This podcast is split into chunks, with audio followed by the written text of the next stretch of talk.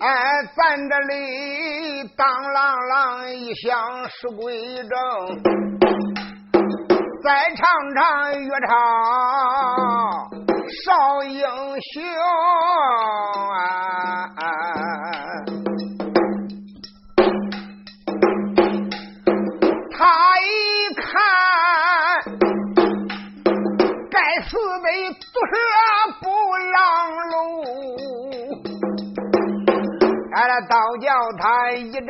火气往上冲，苍啷啷拽出他的宝刀一口啊！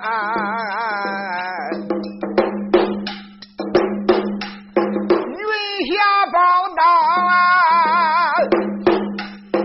那个一道电闪下了左庭，咋听的呀？一声啊，惊人的胆呐！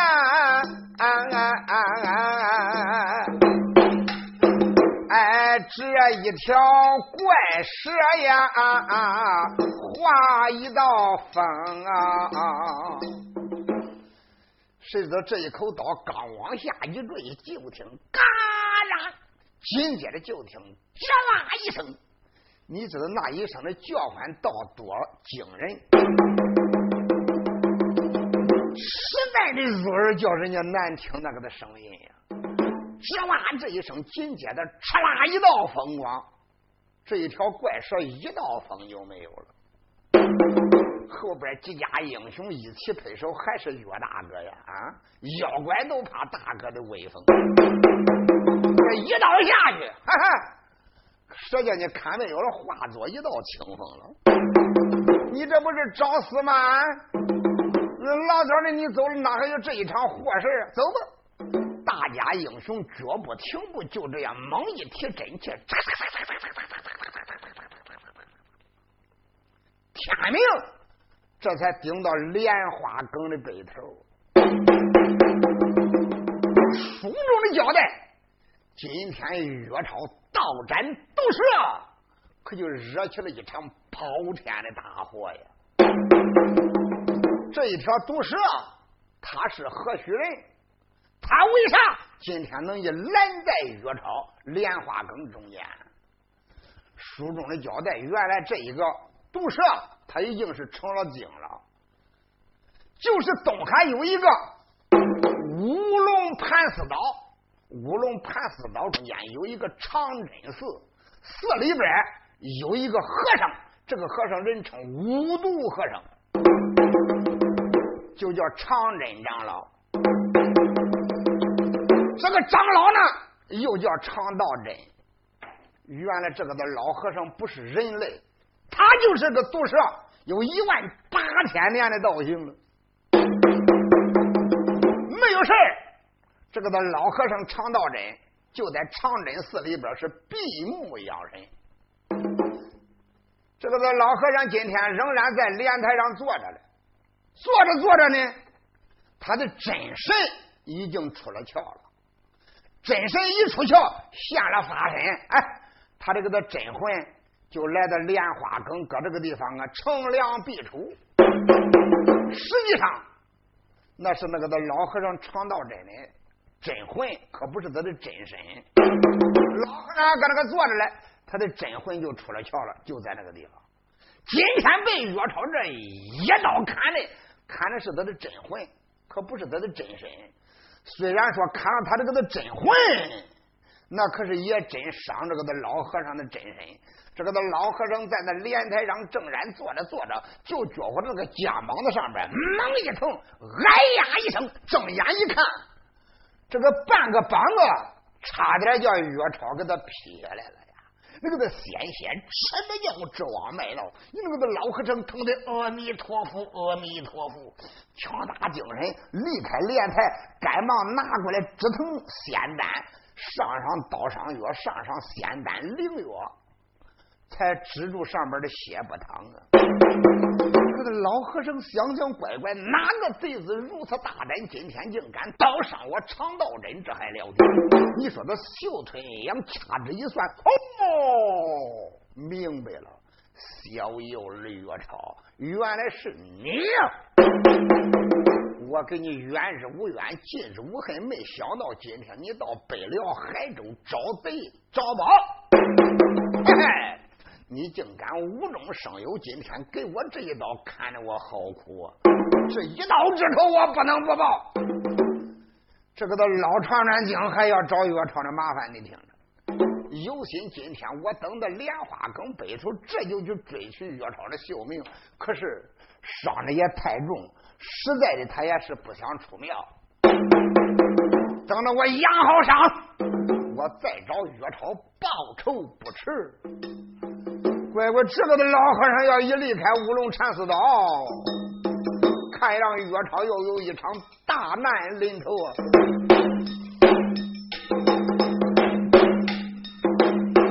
哎，记下这个老蛇精。咱在八呀，哎，这少帅岳超为那个命啊，众英雄刚过莲花岗啊，那个一个个呀。哎，之类的这腰杆发酸，还俩腿疼啊！哎，这一个个睡在地下不想动。哎呦，大哥啦呀，这一趟几乎耗尽俺的内功。虽然这些英雄强大精神都过了，哎呦，赶到那头。往地下一睡呀，几乎爬都爬不起来呀，一个个是精疲力尽呀。那也可以说肚中饥饿难耐。哥，咱上哪个能弄点啥吃去？岳超说：“我的娘啊，吃是做梦吧？这个莲花岗北边，这个是个断作人迹的地方，前边就是三江口。过了三江口，前边就是旱地。”才能到海州的南门。我咋觉得要不进海州，白知道能摸上水吃。大家赶紧的杀柴药吧，弄着，我能不饿吗？我啥我吃，恁啥我就跟着吃吧。数为简单为妙，就这样，大家的英雄顶到三江口，顶到三江口一看天还没黑，要想打三江口过去。乖乖也是个难题，因为啥？这个三江口在这个江北，那可以说呀，有水珠寨院，那都是北辽国的连珠水寨，有水军几个都督来。据这个的老英雄报过来的儿，小爷报真，因为啥呢？他离得近。那个虽然说没跟这几个都督见过面，但是他听说这几个都督的名说大都督叫马松，二都督叫马忠，三都督叫马彪。听说这三家都督都是本领高强，能为出众，哪一个人手下边最少得有五万水军呀？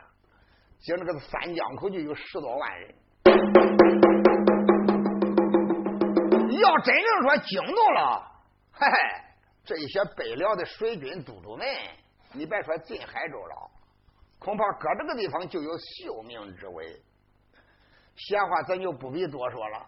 那这样吧，虽然说大家饿了，饿了也没办法；渴了，渴了有办法，这反正有的是水，那就搁这喝点吧。几家英雄只好杀杀腰，喝点水，强弄弄到了天黑。像人家刚刚的吃饭喝点饭的时候，海底金鳌的岳冲就说：“大家兄弟哥，要说登平渡水的功夫，恐怕咱这些人没有一个能以登平渡水，因为这个江也太宽。别说的没有这种功夫，有这种功夫，窄的地方可以宽的地方也过不去，得想办法弄条船。要不弄条船，这个这三个江口可不是闹着玩的。那咋弄呢？要知道，所有的船只都在江北来，都叫江北这些水军给他控制完了。我想办法，我去偷掘，我能偷一只船。嗯，反正这一只船大家坐下了，那那十来个人还能不能坐吗？可是的，再不济我也得捡个能坐十来个人的船偷。岳超一拱手说：“多谢贤弟，别管咋的，今天就难为你了。”哎，这又有何妨？你们等着吧。他脑袋一摆，不急，一瞅他当大将了就。他的水底功夫确实达到炉火纯青的境界了。就这样，三个车程他就干到江北了呀。虽然说水军连营里边的人不少，因为轻易没出过事的啊。那里边查的紧，那都外边他那个背的地方有的船，几乎上面就没有人。就这样，叫海底金鳌的跃冲。给他弄过来一只船，再一看，所有的船都没有船罩子，那就一个那光腚船。反正啊，岳冲也不怕。嗨，你虽然说上边没有船罩子，只要有个绳就行了。咱的那船一般的都靠一点密那个地方，有船脚。再不然呢，那就有铁锚，有铁锚就有铁链子。反正这个船也不大。我可以走水底下拉着，再不然就是没有什么绳索，我走水底下，我给他拖着船底，这个的船我也能给他弄过去，因为他的水性特高。就这样没费事，打江北叫他开过来一只船呀。赶弄到江南岸以后，一出水面，说众家兄弟哥上去吧。嗯，你别看没有船罩子，我搁船底下拖着就管了。何况呢？那前面还有一个小铁索，嗯，我我我在水里边拉着铁索，也能把那几个拽过去。就这样，众家英雄感激不尽，上了小船。哎呀，岳冲又开始忙活开了。虽然说呃过江容易，但是恁容易。小岳冲确实也费了一番的功夫，能不累吗？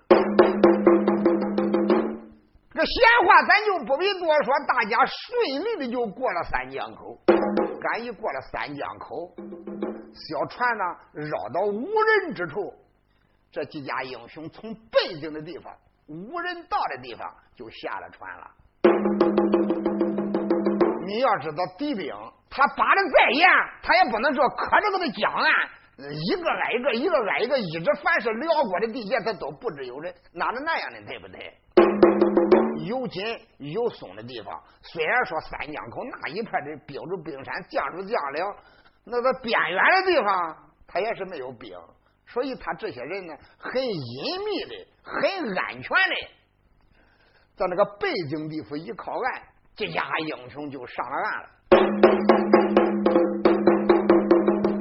这一上了岸，这一段开阔之地啊，他们断定。也不必走的太快，反正天明再顶到城南门也不迟。为啥呢？你要知道天不明，你白知道人家开城晚黑的城门是闭着的。说大家就这样松松快快，哎呀累了，累了再歇歇，歇过了再往前走。虽然说前面的路途不远，消磨时间。赶到东方一发亮，这几家英雄才顶到城南门以外。耶！你别看天刚刚一亮，城南门以外倒也热闹，生意买卖住的为家，水旱两路的生意都有啊。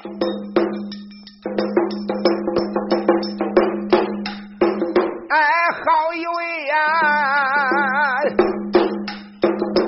好的个美少年，哎，闪开红他用目光，哎，这虽然这是南门以外，哎呀，望了望啊，生意买卖热闹喧喧呐，指往那个城门一瞟眼呐，没想到出的进的都检查一眼。虽然这个是城外热闹非凡，各种生意不断，那但是进城的就不一样了。一看那个在城门口有重兵把守，出的进的都搁那个严密的检查，检查一个放一个，检查一个放一个，不检查不叫进。岳超想想坏了，我们这些人语音不搭，语音个别。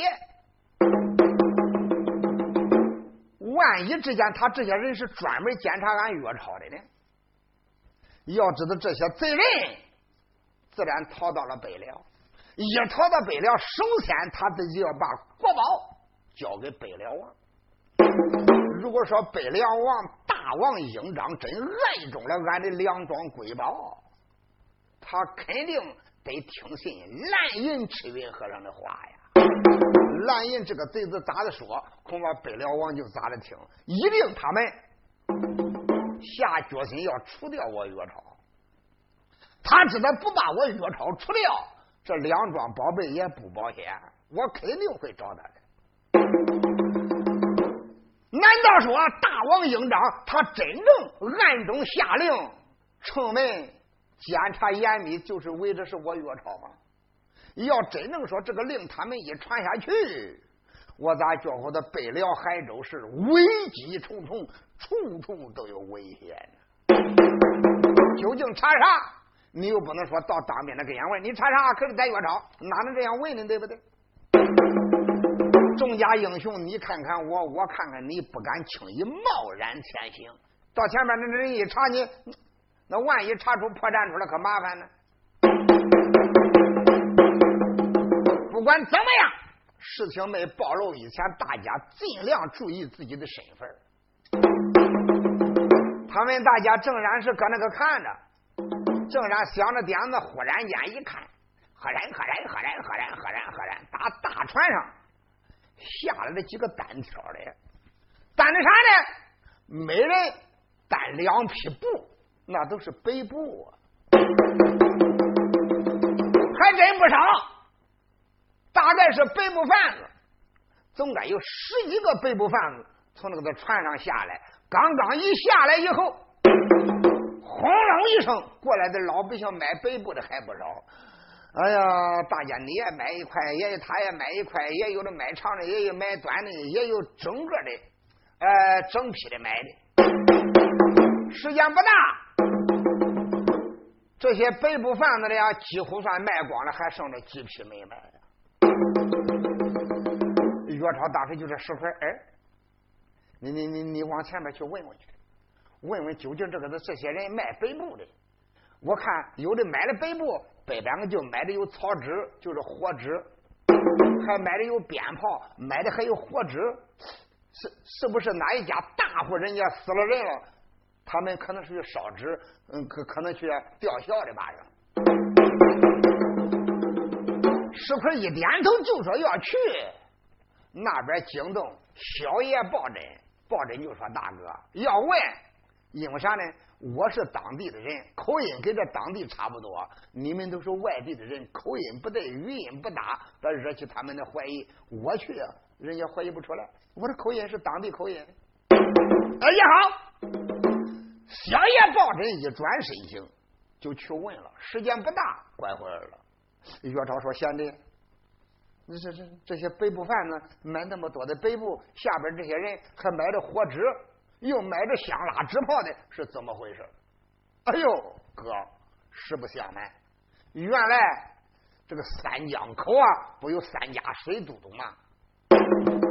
三家都督老大叫马松，老二叫马宗，老三叫马彪，三家都督他是亲弟兄仨，一个娘的弟兄仨。哎，刚才我已经问过了，原来三家都督的母亲，昨天晚上半夜之时是命归那时了，娘死了。你要知道这姓马的三家都督搁北辽海州可不是一般的人物！你别说这一般的呀，这些老百姓、小户人家，别说这些有名望的人家，就连北辽王，他就不能亲自去吊孝，那他也得叫文武臣替他去吊孝呀。毕竟三家都督可不是一般的小人物。所以呢，刚才这些买白布的，都是上马府里边吊孝的。虽然他三家都督都在这这个南门外把守，可是他这个真正的马府也就在海州城里了。哦，岳超一听，眼里观花，心里明白，赶忙把怀里边掏出来银两，贤弟，我跟你讲，嗯，我看了。那几个的北部贩子还有些货没卖完了，别叫他卖了，咱都给他估来。咱买北部干啥？买北部干啥？一不做二不休，咱们今天也给他入到马府里边，明着明着吊孝，暗地里边看看可有机可乘。嗯，在这个时间。小抱枕把大门之一禀说：“俺哥呀，哈 哈你真正聪明过顶，就这个劲儿，只要是一扛着纸，一扛着白布，他们不问便罢，一问我在头边打的掩护，俺就说马都督府里边吊孝的，这些当兵的准没人敢拦挡得住。第一，进城容易，进入城里边以后。”马上马，这个我带着大家，咱到大街上再说。要想找机会进马府，就进马府；要不想找机会，一进了大街上就松开了背部，往那旮旯里边一丢，咱不想上哪去上哪去？岳超一点头说：“不错，赶紧快快，时间不大。”赵英雄拿着钱到地点，把北部贩子剩的那些货都给他买了，不但把他的北部买来，包拯又买的纸，叫众家的英雄弄过来，一人一份，一人一份，有纸的就写纸，没有纸的就写北部，反正这一想，众家的英雄都不闲着，那这个兵刃暗中的能带好。就暗中的带好，实在的暗中不能藏好的，那就叫他露着也无妨。就这样，众家英雄收拾停当，小抱枕昂首阔步走在头边，直扑南门，可就闯进去了。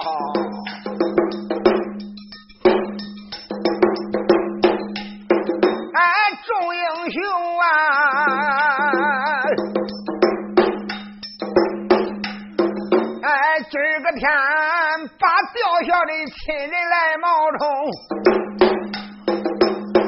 俺，这小玉我超一阵阵心里边暗叮咛啊。虽然说临时我个出了也这个字儿，也不知可行那个不可行。哎，思思索索往前走，哎，这城门也不远，看得怪清。众英雄刚刚顶到城门口啊！惊动了那些个守城的兵哎，家英雄刚刚顶到个门口，那个心里边腾腾腾腾腾腾腾，还搁那个跳着嘞，真恐怕回来问出破绽，得惹了麻烦。也该凑巧，谁知几家英雄正等着盘问，哪知打那边过来一个带班的班长，一点头，哎呦，朋友，哈哈哈哈哈，恁。是上都督府吊孝的吧？他先这么问了。当时之间，几家英雄一点点头，也没吭，一点头，意思说不错。抱枕在旁边听笑了，意思不错，看不见吗？啊啊，那里边请问，就那么简单。众家英雄就进了南门了。刚一进了门，关门的看不见他们几个了，才把悬心放下呀。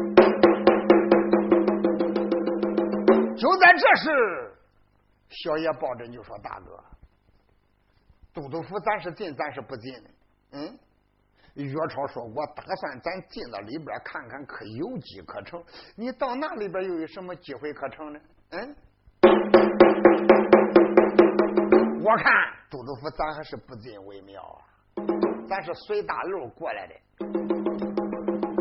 你你看看下步该怎么办吧？岳超说：“实不相瞒，我们随大路过来的。你看，你看，你看，你看，前边的。”这些扛着背部、掂着纸都往西去了。咱要说不往西拐，别惹起他们的怀疑。嗯，走到人多的地方，咱慢慢慢慢的就把那明显的扛着背部、扛着纸了。人多的地点，慢慢的，咱把呀这个的明显的东西暗中的往下边一松，咱一拐弯往哪巷口里头一拱，人还注意。俺大街的人多，反正吊孝的人也多。那继续他家死人，能许别人家不死人吗？搁这的，让他们误认，也许很安全的，我们就离开这个地点了。那也行。就这样，大爷岳超安排过以后，众家英雄从十字街拐往西一拐弯，前边生意买卖，大街上推工不断的人，趁人不注意，这几个人一拐弯就进了一个巷口啊！进了一个巷口，再一看，那半个呀，有个破墙头闸，破墙头闸里边也没有人家住。也不知道破墙头扎一个小破院落是谁的，干脆这些东西都搬着它算了。一抖手，呜呜呜，连纸带炮，呃，都给他撂那里边去了。撂完过以后，几家英雄离开小巷口，来到一片无人之处。几家英雄低低的声音说：“岳大哥，你看下一步我们该怎么办？”岳超点点头，说是的。下一步，我们是得考虑下一步该怎么办哎，包真贤弟，我在这儿呢。这样吧，你的口音、你的语音跟当地的人一模一样，我们跟金腰的二兵一样。那只要一张口，人家就知你不是当地的人。因为啥？你离你离这个近啊。你赶紧的到前面给我打听打听，你望望大街上这些人查，又是查的什么？是不是大街上有有这些密探密查？你去问问情况，到那时间我好做下一步的安排。是抱真一听，点点头，转脸盯着大街上去打听情况去了，打听一圈子。回来向岳超报告，大哥，我刚才从大街上仔细的打听，街上确实呀，呃，也有一些密探，也有一些密查，究竟查的什么，我也没有问出来个所以然。反正就知道，凡是这些住家户的老百姓，几乎每天晚上、白天都得查两遍。查啥？据说那些当兵的光查也不吭。反正家里边的人数，跟你说说，查查看看没有可疑的人就走了，谁也不说查啥。究竟是不是查咱，我也没弄清。岳超一考虑，这怎么办？自然全城戒严，去查什么人？那但是越背的地方，恐怕人家查的越紧呀。咦？光是明的明，响响当当那个地方，他还不一定能插恁进来。我的贤弟，你可知道哪个地方插的最松？自然插的有严的地方，它就有松的地方。我考虑了一般的小店，咱不关注；越是小店，越是背景的地方，恐怕人家查的越严。为了避免其他的事发，我看咱还是找一个最安全的地点住吧。那自然进这个地方，咱也不再老是搁大街上溜着的，是不是？咱得找个地方安安泰泰的住下来再说。这个间隙，我们再去干我们的事儿。鲍真就说：“哥呀，呃，这个北辽海州以上，我也来过几次。要想稳稳当当，没有人骚扰或者检查松懈的地方，不瞒你说，也只有一个金庭馆了。有的书友就问了：这个金庭馆是干啥的？这个金庭馆呀，搁现在来说，那就是国家最高级的招待所。”说，凡是一些光国人物，凡是一些国际友人，一般的来到这个地方，那都是住金庭馆。哎，大哥，要说我们能住到金庭馆那个地方，几乎是哪国的英雄，哪国的好汉都有。只要一来到那个地方，虽然说住的吃的贵点，但是住那个地方，那是很高的个地方啊。特别这个金陵馆里边有一个群英楼，那个群英楼里边想吃就吃，想喝就喝，想住就住。那个地方也可以说人间最繁华的地方。天上飞的，地下跑来，河来富的，天下一切美味在那个地方都能得到呀。我看咱还是上金陵关住去吧，咱搁那个一住。点点滴滴的，还真没有人敢轻易去查那个地方。别说他们这些当兵的不是查咱，他就是大王下令招咱们这个朝这来的人，就招咱弟兄几个。料死他们做梦也没想到，我们那大的胆敢直接的住金陵馆，我看还真是个好地方。岳超点点头说不错。看上一般的地方不能住，那咱就住金陵馆。走，你知道金陵馆在哪个地方吗？宝珍说：“哥，就搁这个那北辽海州大街小巷，哪个上哪个下，只要有几分明光的地方，谁个姓啥叫个啥，连他的锅门没得哪，几乎我都能找着。那个没门的我不知道，只要有明光的，你放心吧，我知道。”那你就做个向导吧。小抱枕走在头边，郑家英雄随在后边，顺河大街游戏一万正浓，师傅金陵关这一回可就闯下来了。小抱枕，他就在个头边。把路来引呐，后跟着众家哎人后跟，哎这岳少帅一阵阵的个哎这眉头皱啊，哎埋怨声啊。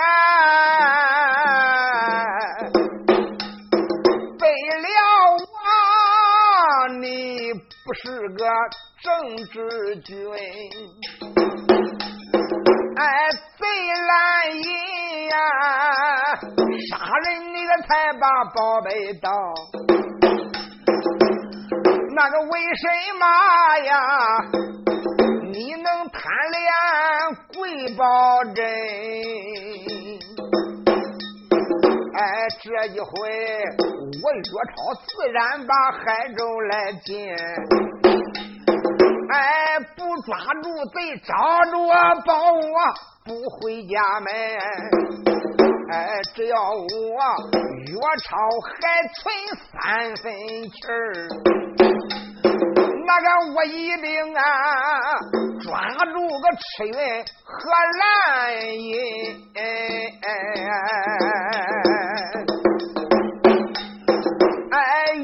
少帅，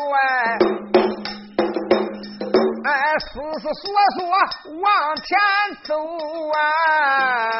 哎，一抬头，路北边呐，台面前存呀，众家英雄顺铺一条大街，由西正然往东走着，一看，呀，石奎说：“哥，你看看，这唱戏的吗？唱戏的吗？那个那东西大街靠街北边，坐北朝南搭的有个那戏台，外边完全都是张五色的彩缎搭的。咦，这个戏台搭的漂亮啊！那几家英雄恰巧他又是从路北来往东过的，哎。”远了看不清，离近了一看，原来这个在戏台上边挂的有匾，匾上有字，这个字写的啥呢？原来这个字上边就写着三个字，是招福台。啊！石奎一看，招福台，这不是唱戏的呀。看看这几个字，心里一想，大哥，我明白了，这不是唱戏的。赵福台就是娶媳妇的。问问问问问问，一看看他那个呃，赵福台前边的老百姓站的还真不少嘞，怪好几十口子。当时之间那半个小抱枕过了，看看有个那老头，赶忙走上跟前，一拱手说：“老伯。”呃，进去我们往这来，怎么突然多了一个那招福台？这个招福台是什么意思？老头一听，忒笑了。小伙子，你要有劲头，你拱到台上边，也许你能找着这个亲。你要能找着这个亲，哎呀，小伙子，你真是康队掉到米队里去了。从今后，你吃不愁，穿不愁，喝的有，穿的愁，住的牢。哎呀，谁也没有你拽呀，老白，你你你能把细节说给我听听吗？哎，这老头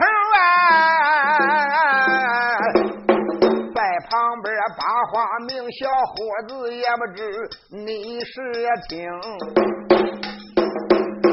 你要问此台。咋回事呀？哎，这你听着，老汉，我可对你命啊！哎，这你可知？哎，辽王个他是弟兄俩啊！我倒听说，这北辽王老大叫英章，老二叫英丹。所以大王、二王，那那这两个王爷我知道呀。一点不错，你可知啊？二王爷倒有个千金女，哎，小丫头啊，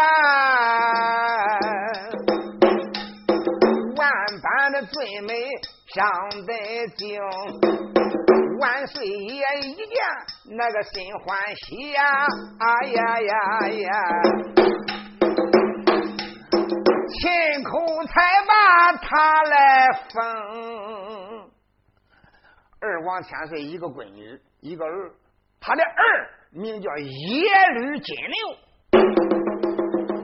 他的一个闺女呀，也就是郡主叫耶律丹阳，就是丹阳郡主。大王啊，他光有两个太子，没有闺女。一看他兄弟有这个闺女，丹阳郡主长得如此最美，千娇百媚。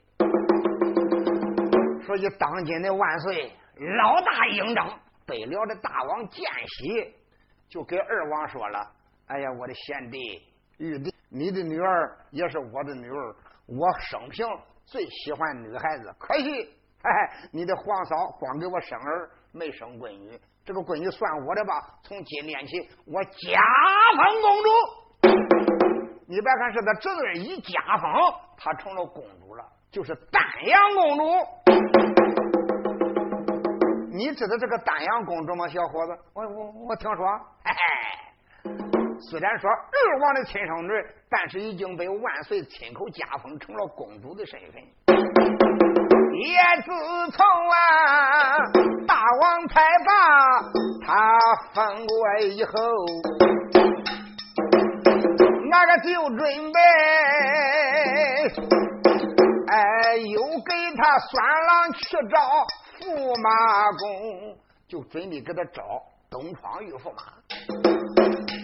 谁能想到丹阳公主，她总是摇头不答应。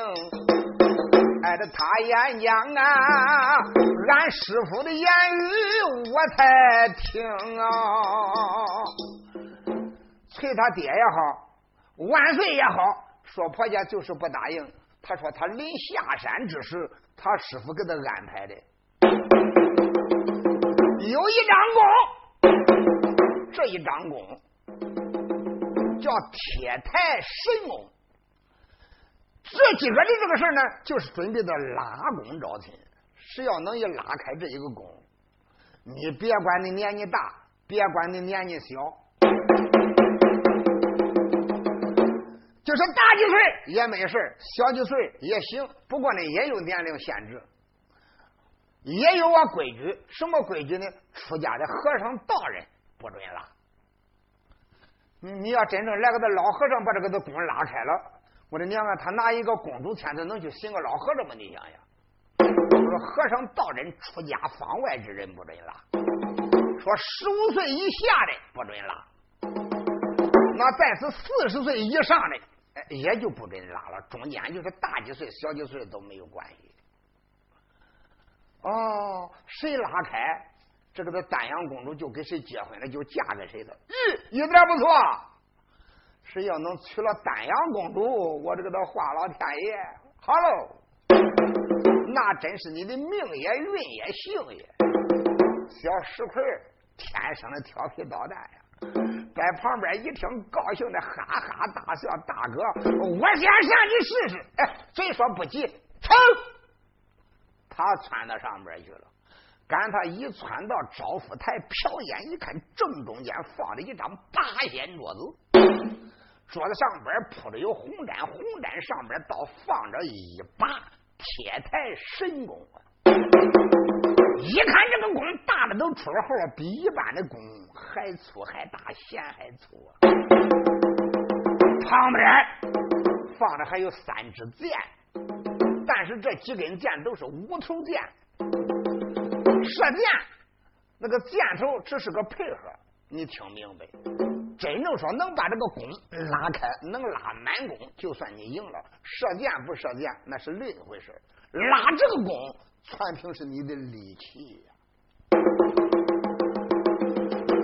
小石块敢窜到招福台上边，左手一攒劲，把那个的弓啊，给他弓背抓住以后，右手一扣弓弦。大口气、小口气、合么气、一力混元气、丹田气往上一提，浑身的力量运用两个背上边，大叫三声，说：“开，开，开！”别说叫三声，他连叫六声，哪知人那个呀，弓弦连动都没动，也不知道得多大的力量才能拉开这个铁台神弓啊！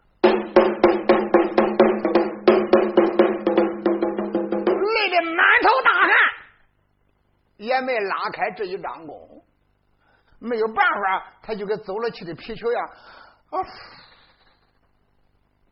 把人家那个弓又给人家搁好，木精打开，打上边松了松了下来了。岳超说：“贤弟啊，你大劲的咋把使？使完了，使完了也没拉开。”岳超说：“这样吧。”这个为了避免招惹是非，刚才小兄弟石奎也上去拉了，也没拉开。看样不是一般人能拉开的。大家走吧，走吧，走吧，走吧。旁边的抱枕就说：“哥呀，嗨，反正今天也没有啥事儿，哪个保险？你想想，就在这个地方人多事乱那个地方，我觉着还好点儿。”就是顶到群英楼里边还闷还热，不一定搁这个地方，就搁这个随便看看热闹，想拉就拉，不想拉就看看，搁这个地方倒也痛快。傻瓜，恁不说饿了吗？咱得想办法找弄点饭吃吃，吃过饭到这个地方再来看不吃。呃，一句话提醒大家说，说的也是。那咱赶紧的弄饭吃去吧。简单文妙，众家英雄就在近处找了一个小饭店，随便吃吃。吃过饭以后，小石奎惊得很，哥说啥？大家咱每人都上去试试啊！平时不说你有本事，他有本事，你有力量，他有力量，咱弟兄几个到底看看谁的劲头大，谁能拉开这个铁台弓？招亲是另外一回事，都不打算招亲，就以试试自己的力量。岳超一看，大家也都想今天顶到这个什么招夫台上，要拉拉这个弓，比比力量，试试谁的力量大。岳超想想，哎。就是到这个金陵关，嗯，那就保险没有事了吗？反正闲着也没事，看看大家都想搁这个凑凑热闹，那说好吧。别人要拉呀，有外边的人要拉，咱就白整。外边没有人拉了呢，咱再上去，随便拉拉啊，有多大的劲儿就使多大的劲儿。咱简单为妙，他的话刚刚一落音，抱枕上去了，抱枕上去，抬着胳膊。踢踢腿儿，运运神，运运功，一咬牙，三尺劲，没想到弓弦连咕哝都没咕哝。我的娘啊！这个的弓弦也不知道人咋上那硬。叹了一口气，下了大哥，小弟我拉不开呀。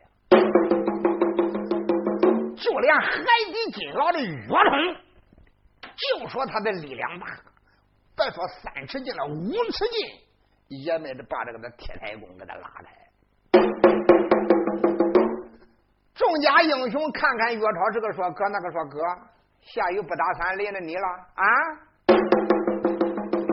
俺这些人没有一个说纯心来这儿招亲的，那不就是想偏偏力量吗？你也试试呀啊！上去吧！虽说不急，这半个小石块猛一轰。他还真把岳超给他拱到台上去了。小岳超想想上来就上来吧。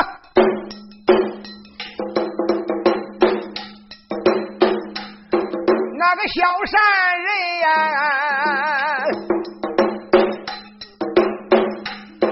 哎，迈步他也上了招福台呀。叫他山木哎，观明白哎呀！瞟眼看看这个铁台公，倒叫他呀，一阵阵心哥眼里泛了异彩呀！哎。这个公我咋好像在哪个见过呀？入眼咋那熟呢？好一位岳超少英雄，看看这个这张铁牌神功，不由人看着此功他猛一愣啊！哎，我咋觉着在哪里见过？这张弓，一时他又没想起呀。哎，倒叫他呀，皱皱眉头，犯了愁容。想想我在哪个见过，一时还又想不起来。哎，我先拿过来拉拉再说吧。小岳超左手一抓那个的弓身右手。叫他趁手抓着弓弦，丹田气往上一叫，想想我也别做事，我慢慢的试试咋样？就这样，越超呼呼呼连拉三拉，倒没拉开。虽然说没拉开，突然灵机一动，他的复制心灵想起来这一张弓了。哎！我想拉开这一张弓，又有河南当时之间，他求准旁边有一个机关，大手一点这个的机关，岳超大叫一声说：“开！”刚说一声说开，就听咔啦一声，没想到岳超没费大劲儿，就把这一张铁台神功弓拉满月，叫他拉的圆润的跟月亮一样也是年轻人心高气傲，你拉满一下子就算了，他还有连拉三个满弓，啪把铁台弓往桌案上边一放，面不改色，气不发喘，下边的。别说几家英雄为他拍手了，就连下边看热闹的说：“好啊，还是这个青年小伙子，天生的神力，你乃是神人也。”下边是称赞夸赞不足。再说这时间，岳超一转脸就想下台，忽然，噌，就打这个招呼台后边一个门，打门旁边一晃身窜上来一个小女子穿着打扮，一看像是一个丫鬟的打扮，年龄可有十五六岁。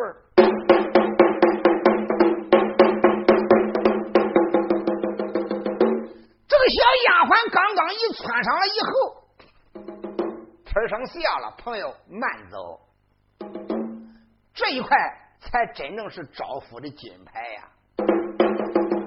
招夫的金牌下边跟着一张白纸，马上你接过去。你就搁那个桌案上边招呼金牌，留你留着，呃，做你进王府的这个验身证明。那一张白纸，不瞒你说，专门写你的家乡居住地的分晓，姓啥叫啥，叫你的来历，写在上面的啊。写完过以后，你可以直接的拿着招呼牌，勾奔王府里边去找东窗玉驸马呀。说着话，就看小丫鬟一转眼，进了招福台的暗间，暗间里边有丹阳公主也在暗中的观看呀。原来岳超刚刚一上招福来，这一位丹阳公主那个小一点呀，就看了一百多眼了，上一眼下一眼前一眼后一眼，一直都看了一百七十多眼了。他真爱中这个岳超了。做梦也没想到，今天岳超轻易而举的，他就能连拉三个满弓。说大姑娘急，这当时就惊的叫丫鬟赶紧的去给他送招呼牌去，马上给他说明白，写完他的身世，叫他勾奔二王府里边招亲。所以这时间小丫鬟才给他送过去的，把这个的牌连那一张纸带笔一交给岳超以后，来到后边拉起来姑娘，这就回奔二王府了。回奔二王府干什么？丹阳公主准备的说席大饭，今天就准备着给心爱的人拜堂成婚。人家准备的新婚，能不回去准备吗？哎，且不讲，小丫鬟公主回府中啊。话，把书拆开，另有名文文书单唱哪一个？再唱唱岳超孟长公，接过来招呼太一面，倒叫他一阵阵的暗叮咛。岳超想想，虽然说这个弓我拉开了，说实在的，我是不愿意招夫，我不愿意招亲，我哪能搁这个地方啊？为这一时之欢，搁这个开这样的闲心。岳超当时之间一看看，他还有笔墨纸砚啥都有，在这桌案上搁着。当时岳超提过来笔来，把眉告宝，啪，把这个他招夫的金牌往白纸上面一压，提过笔来。他随手写了四句，哎，好一位善人小岳超，哎，你望他呀，拿过来七寸背逍遥啊，逍遥背冠拿在手啊。